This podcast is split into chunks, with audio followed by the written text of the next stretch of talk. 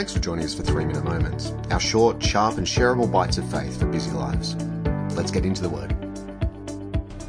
Hello, everyone. In 1 Thessalonians chapter 4, starting at verse 16, the Apostle Paul wrote this For the Lord himself will come down from heaven with a loud command, and with the voice of the archangel, and with the trumpet call of God, and the dead in Christ will rise first.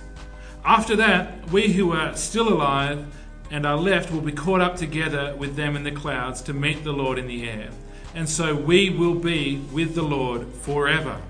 Therefore, encourage one another with these words. And so, the first idea I want to pull out of those verses is this the Lord. That's Jesus. That's the Lord of all the earth himself will return. That's the key point here. The Apostle Paul is writing to the church in a time of difficulty and he's saying, The Lord will return.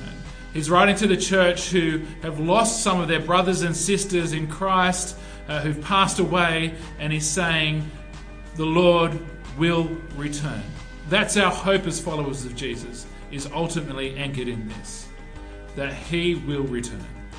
And not just that he will return, the Apostle Paul goes on to say that the dead will rise, those that are left uh, will be caught up, they'll, they'll rise in a sense as well to be together with the Lord.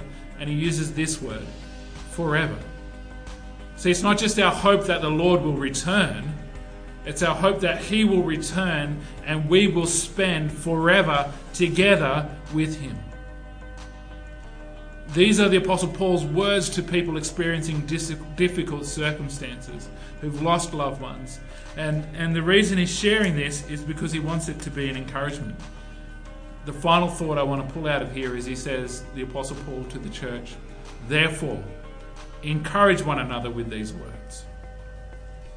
In the midst of difficulty, trial, trauma, in the midst of losing loved ones, we can be encouraged by this hope and belief that the Lord will return and that we'll be with him forever together. Uh, we can also encourage one another with these words. We can give strength and courage to one another by reminding each other Jesus will return. We will be with him forever. And so, my hope and prayer, especially for you today, if you're in the midst of a difficult season in life, is that you be reminded of this truth Jesus is returning. The Lord will return. You're not going to miss it. There'll be loud shouts, there'll be trumpets, all of that.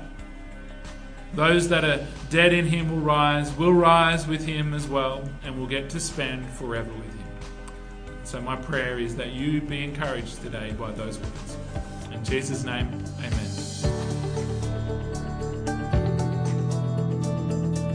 Thanks for joining us today.